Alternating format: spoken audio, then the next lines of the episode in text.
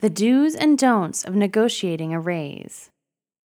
What's the one thing you wish you could change about your work situation?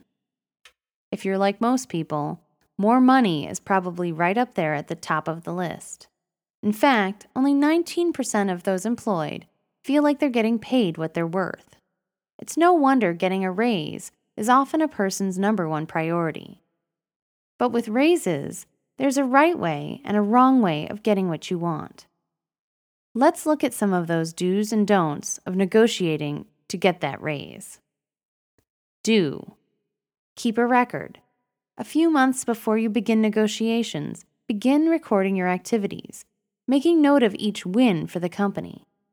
Document what you accomplished each week in a journal, along with any pertinent notes of who you worked with, what meetings you were attending, and what was completed.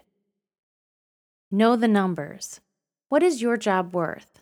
If you don't know, find out what the average numbers are, not just for your position, but for the part of the country you live in as well. Having this information helps you to know what the target salary is for this discussion. Understand the company. Timing is everything. Know how the company is performing before you ask. Things not going well? You might still be able to pull off a raise if you can present to your employer ideas on how they can cut costs and increase revenue. Consider non monetary rewards. It doesn't have to be all about the cash. Think about other things you can ask for, like added days off, insurance benefits, or other perks. Keep a positive outlook. Not everything is going to go your way. However, maintaining a good outlook and showing you're still willing to work with the company to improve the situation for future talks goes a long way toward your next salary negotiation. Don't get emotional. The last thing you want to do is to let things get personal.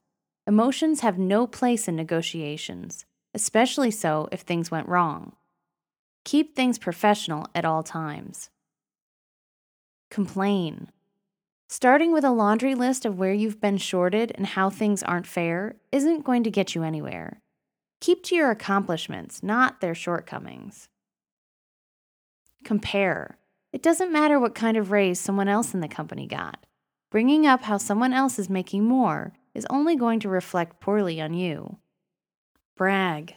Showing off or trying to show how much better and smarter you are over anyone else sets the wrong tone and might even put your employer's back up.